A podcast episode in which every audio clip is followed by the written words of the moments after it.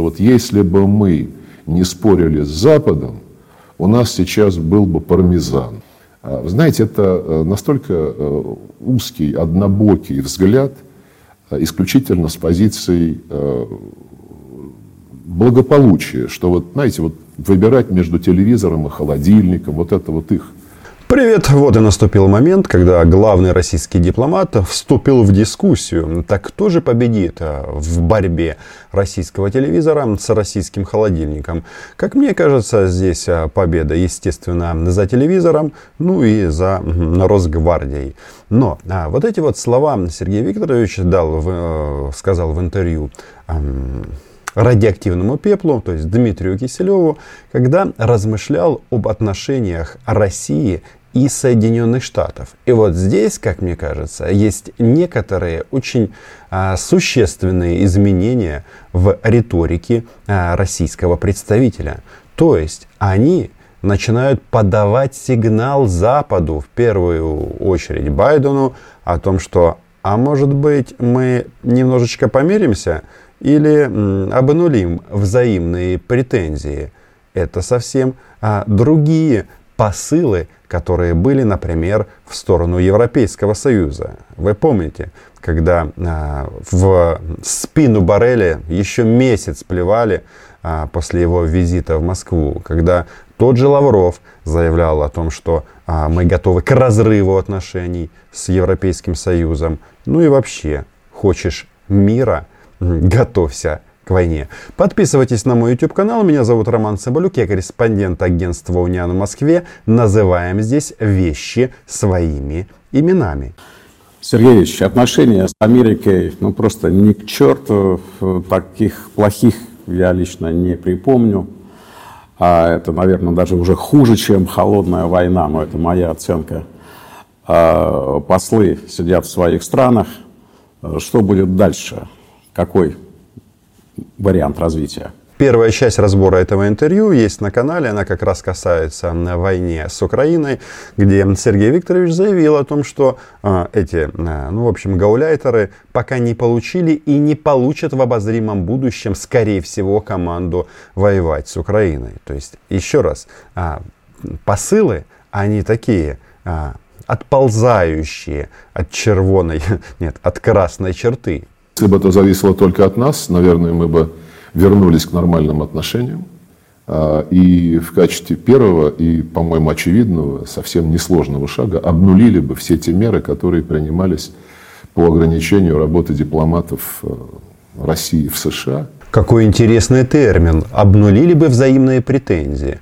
Вообще, на обнуление часто Россия использует э, на оккупированной части Донбасса, причем против своих полевых командиров, но здесь немножечко идет о другом. Что давайте это, ну, практически все перегрузим. Хотя, конечно же, вот если мы говорим о высылке дипломатов, это такой символический э, жест, и а, это никоим образом не меняет ситуацию на земле. Но это как бы такой камертон, по которому можно мерить, а в каком а, отношении находятся страны. И вот Сергей Викторович эту проблему хочет убрать, обнулить. Но где же этот а, воинственный клич? Готовься к войне, если хочешь миру, а, мы готовы а, уничтожить все отношения или там, разорвать все отношения с, с Америкой. Это при том, что в отличие от Европейского Союза, торговля России с Соединенными Штатами, ну, она незначительна. А вот Европейский Союз, с которым а, Лавров готов был разорвать отношения, один из ключевых моментов, в, ключевых партнеров в экономической деятельности Российской Федерации. Ведь где зарабатывает Россия деньги? На Западе, в Европе, продавая туда нефть и газ. И не просто так а, звучат заявления о том, что ну, если вы хотите ввести настоящие санкции против России, это эмбарго на углеводороды. Но это так, из разряда теорию. Очевидно, на это никто не пойдет, и достаточно посмотреть на позицию Германии, которая, ну, да, за мир, но Северный поток-2 наш. И в ответ мы, конечно же, ограничивали работу дипломатов США в России. Мы это предлагали администрации Байдена сразу, как только она а, принесла все необходимые присяги и вступила в свои полномочия. Я упомянул об этом Блинкину. Не навязываясь, но просто сказал, что очевидным шагом для того, чтобы мы могли нормально работать, стало бы э, обнуление всего того, что начал Обама. Ну, вы помните, какие наклейки были на российских автомобилях э, в отношении Барака, да, там э, что-то про кожу было сказано, ну и три буквы тоже не использовалось. Да ладно, скажу прямо, Обама чмо почему-то решили писать российские граждане, ну, суперпатриоты. И с точки зрения России, в принципе, почему они его так называли? Потому что он проявил слабину, а а сейчас вот а, его сменщик, ну, после Трампа, а, Джозеф Байден, ведет себя немножечко по-другому. И Байдена чумом не называют. Совпадение, не думаю, но видите, какая лексика. Обнулить претензии. Мы не навязываемся в этом процессе. Ну, представляете, великая страна, мы не навязываемся, подчеркивает Сергей Лавров. А, хотя, ну, как-то а, выглядит это по-другому. Мне кажется, вы знаете, что американцы все-таки что-то такое сказали а, россиянам во время двухсторонних контактов, что они посчитали, что им это слишком невыгодно. Ну и, очевидно, начали звучать вот эти вот тезисы о новой антигитлеровской, простите, антипутиновской коалиции, современной, но и у администрации Трампа не получилось эту ситуацию вернуть в нормальное русло, поэтому мы вынуждены были а, ответить более-менее зеркально – но американцы на этом не успокоились. Россияне тоже выслали а, целую команду американских дипломатов. Пришло это, а, привело это к чему?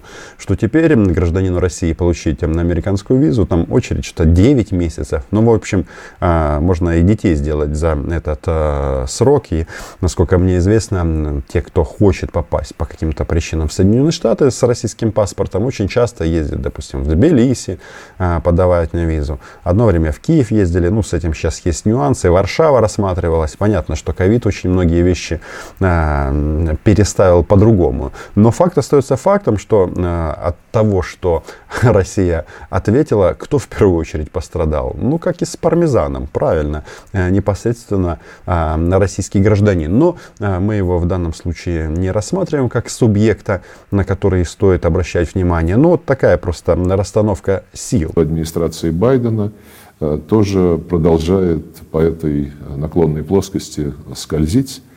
Э, хотя вот в разговоре э, Путина с Байденом, который состоялся вскоре после инаугурации, в моем разговоре с государственным секретарем Блинкиным, нам сказали наши американские визави, что они проводят серьезный обзор отношений с Россией. Я не помню такой примирительной риторики с э, уст главного российского дипломата. Но, очевидно, им некоторые эти э, выдержки из этого обзора отношений с Россией рассказали. И рассказали о своих предположениях или планах, как с этим э, бороться и как отвечать. И вот результат. То есть, еще раз, ну, Россия, как бы, она а, ведет себя всегда одинаково. Если ты прогибаешься, значит, тебя начинают пинать ногами. Если ты говоришь, не, ребятки, вот здесь вот, как бы, наступил момент, когда я встаю, беру свое желтое кресло, гипотетически, и опускаю вам на голову. Ну, вот, кажется, вот так.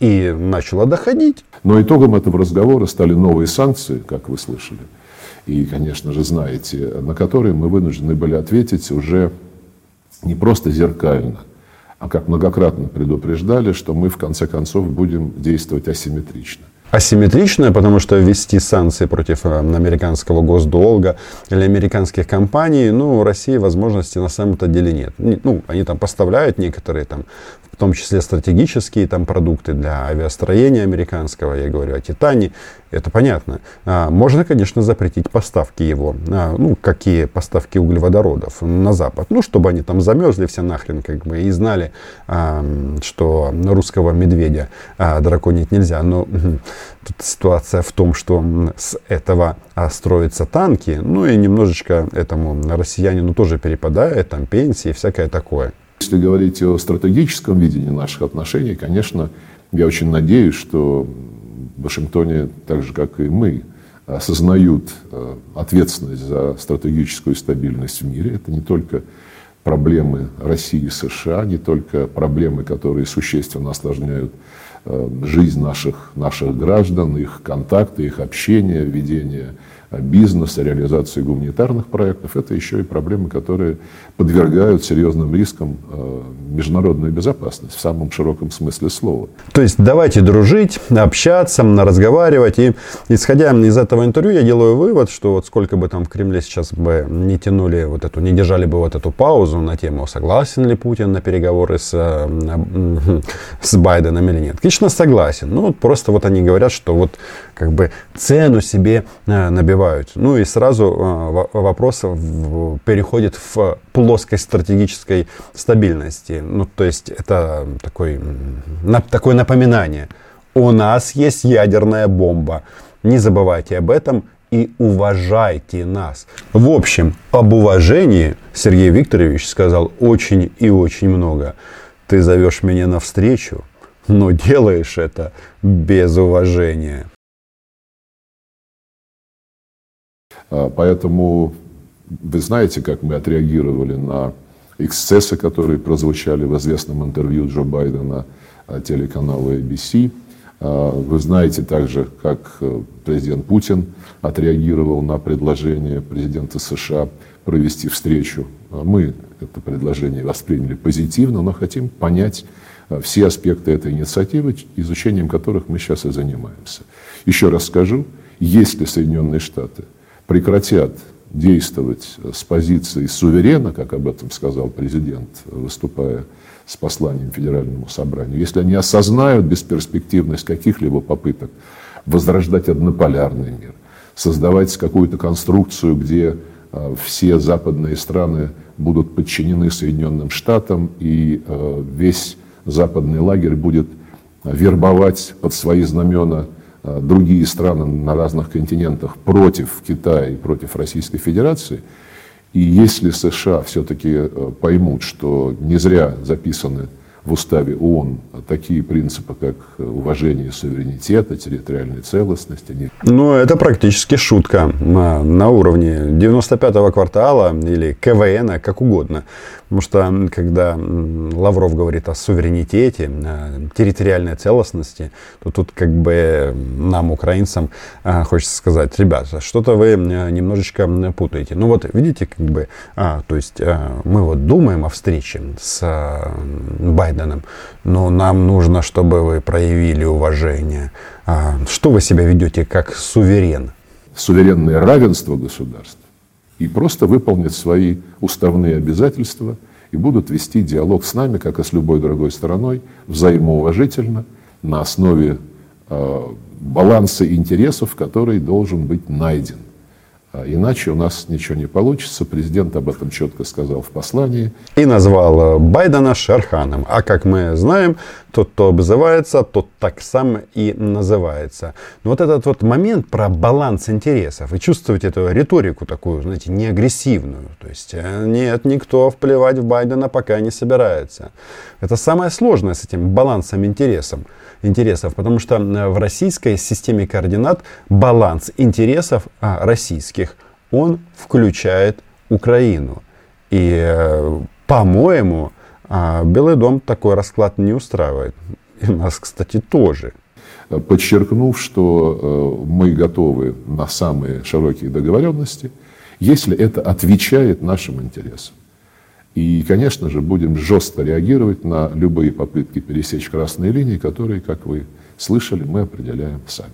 На самом-то деле в этих красных линиях, как звучит так грозно, что вот, а, перейдете через а, красную линию, а, сразу полетят ракеты, и мы резко отреагируем. Вопрос в том, что если вы их передвигаете, эти красные линии, значит нет никаких красных линий. Потому что она, эта линия, она мутирует и зависит от того, где ее будет прочерчивать Российская Федерация, в том числе от положения дел в мире. Это позиции тех же Соединенных Штатов. И это очевидно. Ведь с этими танками как получилось? Пригнали танки к границам Украины и смотрели, что будет. А если никак не отреагируют, ну почему бы там не попробовать а, провести какую-нибудь военную операцию? А когда им сразу в качестве предупреждения выкатили некоторый набор санкций, они подумали, да нет, как бы, да еще эти укры дикие, как бы говорят, что будем воевать с вами, будем себя защищать. Странно. Мы всего-то предлагаем освободить Украину от украинцев, ну, в рамках проекта. Вас нет, мы один народ, а тот, кто против, ну, подлежит, как вы понимаете, подвалы или бегство. Тут э, ничего нового нет. Опять же, Донбасс, мне кажется, даже самым тупым должен был объяснить, а, как действует Российская Федерация. И не обязательно читать а, историю там, а, Украины и России с лагом 100, 200 или 350 лет назад. Сергеевич, ну, насколько реалистично ожидать, что они осознают, откажутся от позиции э, суверена, но на, насколько это все э, ведь надежда, наверное, это хорошо, но реальность совсем другая. Я не, вос, не высказывал надежды. Я сказал, на каких условиях мы будем готовы разговаривать. А если нет, то ну, если нет, это их выбор. Значит, будем мы жить в условиях, как вы сказали, то ли холодной войны, то ли еще более худших условиях. Глубокой заморозки. Вообще. Я считаю, что в холодную войну, по крайней мере, напряжение было, конечно, очень серьезное, и не раз возникали такие э, существенные э, рискованные ситуации, кризисные ситуации – но было взаимное уважение, которое сейчас, э, по-моему, находится в дефиците. Опять все сводится к уважению. Я так понимаю, что в Америке, в Соединенных Штатах должен был быть принят закон о том, что А. Россия имеет законные интересы на постсоветском пространстве, Б. Запрещено называть Россию бензоколонкой.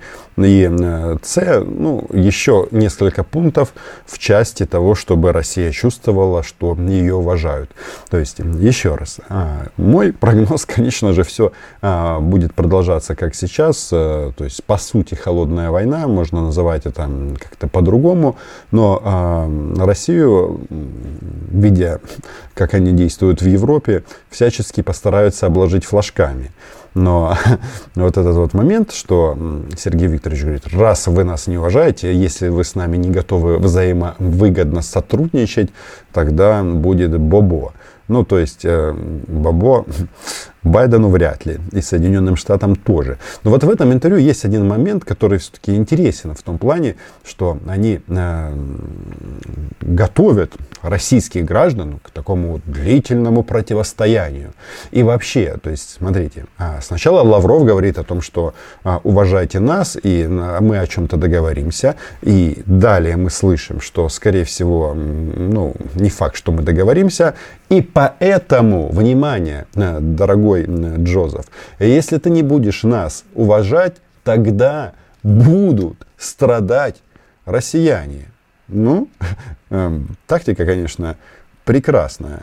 Э, мне приходилось слышать, это мнение, может быть, даже в какой-то степени в каких-то кругах расхожее, что дипломаты плохо работают, что вот поэтому не могут построить отношения. Мы все упираемся, наша позиция совсем не гибкая, не эластичная, и вот поэтому и отношения плохие. Это вы сейчас про круги внутри нашей страны? Внутри нашей страны, да. Да, я читаю тоже эти оценки, благо у нас э, свобода слова, я считаю, э, существенно более защищена, чем во многих западных странах, включая те же Соединенные Штаты. Да, каналов, радиостанций, других средств массовой информации много, но все в конечном итоге финансируются из одного источника. Если совсем грубо, это Кремль и его ответвление. Не просто так есть такая компания «Газпром Медиа». Вроде бы как не Кремль, а вот «Газпром» — это уже Кремль. Ну, понимаете, этот, а, как этот газопровод, нет, деньги-провод проходит на а, информацию в России, на средства массовой информации в России. Я читаю и оппозиционные э, интернет-ресурсы, э, газеты, э, и считаю, что, наверное, эти люди имеют право на выражение своей точки зрения, которое заключается в том, что вот если бы мы не спорили с Западом, у нас сейчас был бы пармезан и многое другое, чего нам искренне не хватает. А вот когда закрыли по каким-то причинам э, закупку э, продовольствия на Западе, причем не объясняют, что это была ответная мера, вот прекратили закупать продовольствие, стали заниматься импортозамещением, продукты подорожали. Но действительно, это в России позиционируется как ответная мера. Правда, а, на что ответная мера? На санкции Запада, на санкции Украины. После того, как был оккупирован Крым, и таким а, последним пунктом стала атака на пассажирский самолет в небе над Донецкой областью, MH17. После этого ввели санкции. Ну и от российских контрсанкций. Кто пострадал в первую очередь? Российский гражданин. А, знаете, это э, настолько э, узкий, однобокий взгляд, э, исключительно с позицией благополучия, что вот, знаете, вот выбирать между телевизором и холодильником, вот это вот их язык, на котором они разговаривают. Если уж они так считают принципиальным воспринимать ценности Соединенных Штатов, напомню высказывание величайшего, по-моему, президента США Джона Кеннеди. Не думай о том, что твоя страна может сделать для тебя. Думай о том, что ты можешь сделать для своей страны. Единственное, что я сомневаюсь, что Джон Кеннеди, проводя свою политику, а, как бы ставил американцев перед выбором, что вот, чтобы показать свое величие, вы должны меньше есть. Но вот здесь именно а, как бы они, ну что ли, хотят пристыдить людей, которые хотят жить благополучно финансово благополучно, в свободной стране, там, ну и все эти а, демократические а, вещи, извините за ругательство, а, нет. Россиянин рожден для того, чтобы страдать, ну, естественно, за Родину, ну и чуть-чуть за Путина. Это радикальное отличие от нынешних либеральных взглядов, когда только вот личное благополучие, э, личное самочувствие – имеет решающее значение. А те, кто продвигает такие э, философские подходы, по-моему, не то, что не понимают нашего генетического кода, они э, пытаются его э, всячески подрывать. Потому что кроме желания жить хорошо, жить сыто, быть уверенным за своих детей, друзей, родных, всегда в нашей стране чувство национальной гордости ну, играло не меньшую роль а, во всем том, что мы делали за всю нашу тысячелетнюю историю. Ну, понятно, генетический код, тысячелетняя история. Но вот а, противоставление, да, то есть а, ради страны ты должен пожертвовать или быть готовым пожертвовать благополучием а, себя, своих детей. Я не знаю, а, по-моему, даже в России с этим тезисом многие не согласятся. И вот мои наблюдения за российским обществом здесь изнутри говорит о том, что нет-нет, они совсем не хотят так, не хотят. Они даже, э, те, которые опьянены российской пропагандой, они даже Украину хотят даром, ну, чтобы бесплатно. Дали им, сказали, вот, Путин молодец, еще приросли земелькой. А когда им говоришь о том, что, а вы готовы там своих детей отправлять на войну или еще что-то, они говорят, да не, нафига это надо. Поэтому, собственно, и пропаганда так работает, что в российской пропаганде нет вообще слова о ситуации внутри России, только о врагах. И, возможно, я сделаю видео э, на тему список недружественных государств э, Российской Федерации. Да, это все государства на этой планете. И за это, конечно, нужно платить и страдать. Слушайте, получается, железный занавес какой-то некий строится современный и из хороших новостей, что большая часть свободная, свободная Украина без э, территорий, которые оккупированы Россией, мы по другую сторону этого железного занавеса. Подписывайтесь на мой YouTube канал, лайки, репосты, все это приветствуется. Спасибо патронам и патронессам. Чао! Все буде Україна!